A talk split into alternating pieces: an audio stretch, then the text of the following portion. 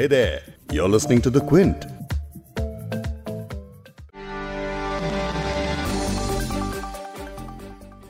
दुनिया के सबसे ताकतवर देश अमेरिका में राष्ट्रपति पद के लिए चुनाव होने जा रहे हैं। इसीलिए अब यहाँ पॉलिटिकल कैंपेनिंग ने ज़ोर पकड़ लिया है।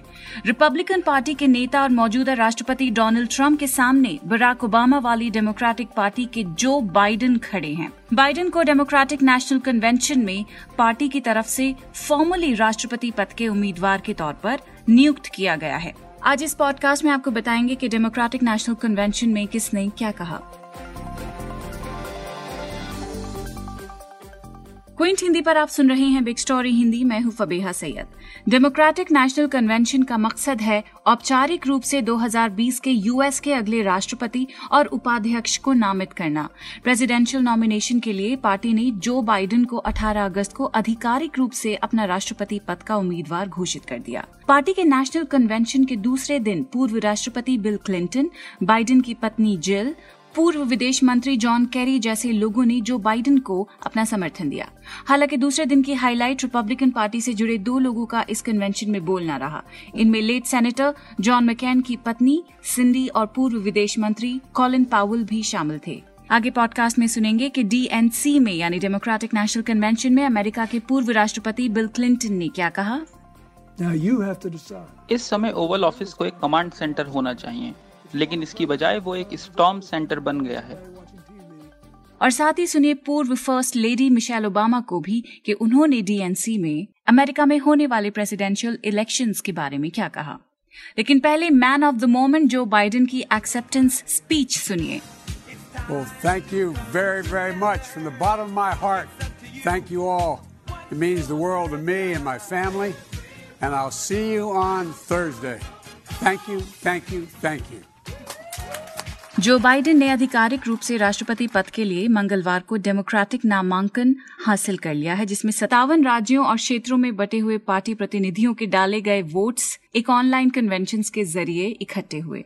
सतहत्तर साल के बाइडेन को समर्थन न सिर्फ़ डेमोक्रेट से, बल्कि रिपब्लिकन पार्टी के बड़े नेताओं से भी मिला है, जिसके बाद अब इसे ट्रंप के लिए एक बड़ा झटका माना जा रहा है। इस पर डिटेल में बात करेंगे, लेकिन पहले डेमोक्रेटिक नेशनल कन्वेंशन में किसने क्या कहा, वो जान लेते हैं। डेलावेयर के ब्रांडी वाइन हाई स्कूल से बात करते हुए जो बाइडन की पत्नी, डॉक्टर जिल बाइडन ने कहा कि जो बोझा हम ढो रहे हैं, वो भारी है और इसके लिए हमें कोई मज़बूत कंधों वाला शख्स ही चाहिए, जो उन्होंने कहा, वो सुनिए। जिल ने अपने पति जो बाइडेन के बारे में कहा कि आप टूटे हुए परिवार को एक कैसे करते हैं, ठीक उसी तरह आप एक देश को एक करते हैं, प्यार, समझदारी और दयालुता से, बहादुरी से, अडिग विश्वास से। मैं जानती हूँ कि अगर हम इस देश को जो बाइडेन को सौंपते हैं तो वो आपके परिवार के लिए वो करेंगे जो उन्होंने हमारे परिवार के लिए किया था। साथ लाए और एक किया। ज़रूरत के समय हमें आगे ले गए। हम सब के लिए अमेरिका का वादा निभाया। अपनी पत्नी की स्पीच खत्म होने पर जो बाइडेन ने कहा कि मैं जिल बाइडेन का पति हूँ। मेरी पत्नी सबसे मज़बूत इंसान है। पूर्व राष्ट्रपति बिल क्लिंटन ने अपनी स्पीच में डोनाल्ड ट्रंप की कोरोना वायरस महामारी की हैंडलिंग पर निशाना साधा। क्लिंटन ने ट्रंप पर महामारी को कम आंकने का आरोप लगाया। उन्होंने कहा कि हमारी चॉइस जो बाइडेन है, जिन्होंने हमें एक बार मंदी से निकाला था और वो फिर से ये कर सकते हैं। उन्होंने अपनी स्पीच में क्या कहा? सुनिए। इस समय ओवल ऑफ़िस को एक कमांड सेंटर होना चाहिए लेकिन इसकी बजाय वो एक स्टॉम सेंटर बन गया है। वहाँ सिर्फ़ अफरा तफरी है। सिर्फ़ एक चीज़ है जो नहीं बदलती है। ट्रंप की ज़िम्मेदारी से भागने और दोष किसी और पर डालने की आदत। बस वहाँ ज़िम्मेदारी नहीं आती। अब आपको तय करना है कि उनका कॉन्ट्रैक्ट रिन्यू करना है या किसी और को हायर करना है। अगर आप ऐसा राष्ट्रपति चाहते हैं जो घंटों टीवी देखकर दिन बिताने और सोशल मीडिया पर लोगों को चुप कराने को ही काम समझे तो वो ही सही इंसान है। पूर्व विदेश मंत्री और 2004 में डेमोक्रेटिक पार्टी के राष्ट्रपति पद के उम्मीदवार जॉन कैरी ने डोनाल्ड ट्रंप की विदेश नीतियों की आलोचना की। कैरी ने कहा कि जब भी ट्रंप देश से बाहर जाते हैं तो वो गुडविल मिशन नहीं, बल्कि एक ब्लूपर यानी गलतियों की रील बन जाती है। डोनाल्ड ट्रंप ऐसा दिखाते हैं कि रूस ने हमारे चुनावों में दखलंदाजी नहीं की। और अब जब रूस ने हमारे सैनिकों पर इनाम रख दिया तब उन्होंने कुछ नहीं किया। तो वो हमारे देश की रक्षा नहीं करेंगे। ट्रंप को पता ही नहीं है कि सैनिकों की रक्षा कैसे करनी है। वो सिर्फ़ खुद को बचाने में दिलचस्पी रखते हैं। जो बाइडेन पूर्व राष्ट्रपति बराक ओबामा के दोस्त और रनिंग मेट के तौर पर जाने जाते थे। डेमोक्रेटिक नेशनल कन्वेंशन में पूर्व फ़र्स्ट लेडी मिशेल ओबामा ने बाइडेन के बारे में तो समर्थन अपना दिया ही दिया लेकिन ट्रंप की भी जमकर आलोचना की। मिशेल ने कहा कि जितना हो सकता है उतनी ईमानदारी से बात करूँगी। डोनाल्ड ट्रंप हमारे देश के लिए एक गलत राष्ट्रपति हैं। उनके पास काफ़ी वक्त था ये साबित करने के लिए कि वो अपना काम ठीक से कर सकते हैं, लेकिन वो नहीं कर पाए। ट्रंप वो नहीं बन सकते जिसकी हमें ज़रूरत है। It is what it is अगर आप मेरी कही हुई बात में से थोड़ा सा भी याद रख पाए तो वो है ये। अगर आपको लगता था कि चीज़ें अब और खराब नहीं हो सकती तो मेरा यकीन करें, चीज़ें बद से बदतर हो जाएँगी अगर हम इस इलेक्शन में बदलाव नहीं ला पाएँगे। अगर इस केओस को खत्म करने की हम में जरा भी उम्मीद है तो हमें जो बाइडन को ही वोट करना होगा। बिल्कुल वैसे, जैसे हमारी ज़िंदगी इस एक फैसले पर निर्भर करती हूँ। यूएस में प्रेसिडेंशियल इलेक्शन की तैयारियाँ जोरों पर हैं। डीएनसी में जो बाइडेन को समर्थन जिस लेवल पर मिला, उसका अंदाज़ा इस बात से भी लगा सकते हैं कि दो बड़े रिपब्लिकन नेताओं ने भी बाइडेन को सपोर्ट किया है। इनमें पहली रिपब्लिकन है लेट सेनेटर जॉन मकैन की पत्नी सिंडी उन्होंने एक वीडियो में अपनी आवाज़ रिकॉर्ड की और उसमें जो बाइडेन और जॉन की दोस्ती को याद किया है। उन्होंने कहा कि बाइडेन और जॉन बैठकर बस मज़ाक करते रहते थे।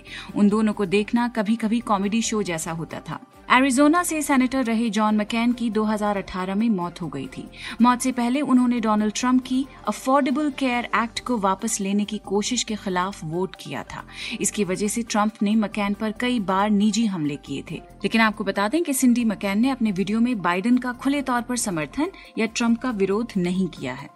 बाइडेन को सपोर्ट करने वाले दूसरे रिपब्लिकन थे कॉलिन पावल, जो 2001 से 2005 तक जॉर्ज वॉकर बुश की सरकार में विदेश मंत्री रह चुके हैं। पूर्व विदेश मंत्री और रिपब्लिकन नेता कॉलिन पावल ने कई बार डेमोक्रेटिक पार्टी के उम्मीदवारों का समर्थन किया है। पारंपरिक नेता न होकर पावल मिलिट्री बैकग्राउंड से हैं। वो एक रिटायर्ड फोर स्टार जनरल हैं। पावल ने कहा कि जो बाइडन हमारे दोस्तों के साथ और दुश्मनों के खिलाफ खड़े होंगे, पावल ने अपनी स्पीच में कहा बाइडेन हमारे राजनयिकों और इंटेलिजेंस समुदाय पर विश्वास करेंगे। तानाशाहों की चापलूसी नहीं करेंगे। हमें ऐसा कमांडर इन चीफ चाहिए जो हमारे सैनिकों का ख्याल रखे, अपने परिवार की तरह रखे। आज हमारा देश बंट गया है और हमारे पास ऐसा राष्ट्रपति है जो अपनी ताकत से देश को वैसा ही रखने में जुटा हुआ है। कितना अंतर पड़ेगा जब हमारे पास ऐसा राष्ट्रपति होगा जो हमें एक करे और हमारी ताकत और आत्मा को वापस लाए। इन दो रिपब्लिकन के अलावा एक और रिपब्लिकन है जिन्होंने सोमवार को डेमोक्रेटिक नेशनल कन्वेंशन में राष्ट्रपति पद के उम्मीदवार जो बाइडेन का समर्थन किया है। अमेरिका में ओहायो के पूर्व गवर्नर जॉन कॉसिच ने कहा कि मैं एक आजीवन रिपब्लिकन हूँ, लेकिन ये जुड़ाव मेरे देश के प्रति मेरी ज़िम्मेदारी के सामने दूसरा स्थान रखता है। पिछले चार साल से कॉसिच लगातार ट्रंप का विरोध कर रहे हैं। वो कहते हैं कि उनके मन में ट्रंप के लिए व्यक्तिगत तौर पर कोई नफरत नहीं है, लेकिन जो हो रहा है, अगर उसे जारी रहने दिया गया तो देश कभी उबर नहीं पाएगा। कॉसिच का कहना है कि बाइडेन के साथ अब भी कई मुद्दों पर उनकी असहमति है, लेकिन व्यक्तिगत मतभेदों से ऊपर है राष्ट्रीय संकट। लेकिन बाइडेन के जीतने से भारत को क्या मिलेगा? क्योंकि बाइडेन ने उपराष्ट्रपति पद के लिए इंडो अफ्रीकन ओरिजिन की नेता कमला हैरिस को अपना रनिंग मेट चुना है। इसीलिए आए दिन भारतीय मीडिया में बाइडेन हैरिस की जोड़ी को लेकर खबरें आती ही रहती हैं। यहाँ तक कि बाइडेन ने भारत के चौहत्तरवे स्वतंत्रता दिवस के मौके पर भारतीय अमेरिकी समुदाय को संबोधित करते हुए ये तक कहा कि मैं पंद्रह साल पहले भारत के साथ ऐतिहासिक, असैन्य परमाणु समझौते को मंजूरी देने की कोशिशों की अगुवाई कर रहा था। मैंने कहा था कि अगर भारत और अमेरिका करीबी दोस्त और सहयोगी बनते हैं तो दुनिया ज़्यादा सुरक्षित हो जाएगी। एक डिजिटल टाउन हॉल बैठक में एक सवाल के जवाब में बाइडेन ने कहा कि उन्होंने इस साल की, उन्होंने यानी डोनाल्ड ट्रंप ने इस साल के बाकी समय में एच वन बी वीज़ा को समाप्त कर दिया। ऐसा मेरे प्रशासन में नहीं होगा। इसके अलावा बाइडेन ने कहा कि कंपनी वीज़ा पर आए लोगों ने इस देश का निर्माण किया है। मैं अपने कार्यकाल के पहले दिन में 1.1 करोड़ दस्तावेज़ रहित एमिग्रेंट्स की नागरिकता की राह आसान करने के लिए कांग्रेस में विधायी इमिग्रेशन सुधार बिल भेजने जा रहा हूँ। इन लोगों ने इस देश के लिए बहुत ज़्यादा योगदान दिया है, जिसमें एएपीआई समुदाय के 17 लाख लोग शामिल हैं ए यानी एशियाई, अमेरिकी और प्रशांत द्वीप समूह अब ट्रंप हो या बाइडेन, इंडिया के अमेरिकन ड्रीम्स को इनमें से कौन आसान करता है, इसका सिर्फ़ अंदाज़ा ही लगाया जा सकता है इस वक्त, क्योंकि पिछली बार भी ट्रंप के जीत को लेकर काफ़ी कम लोगों ने दावा किया था, लेकिन आखिरकार उन्होंने बाजी मारी थी। वहीं जानकारों का कहना है कि अगर ट्रंप की जगह बाइडेन भी आते हैं तो भारत और अमेरिका के रिश्तों पर इसका कोई खास असर नहीं पड़ने वाला।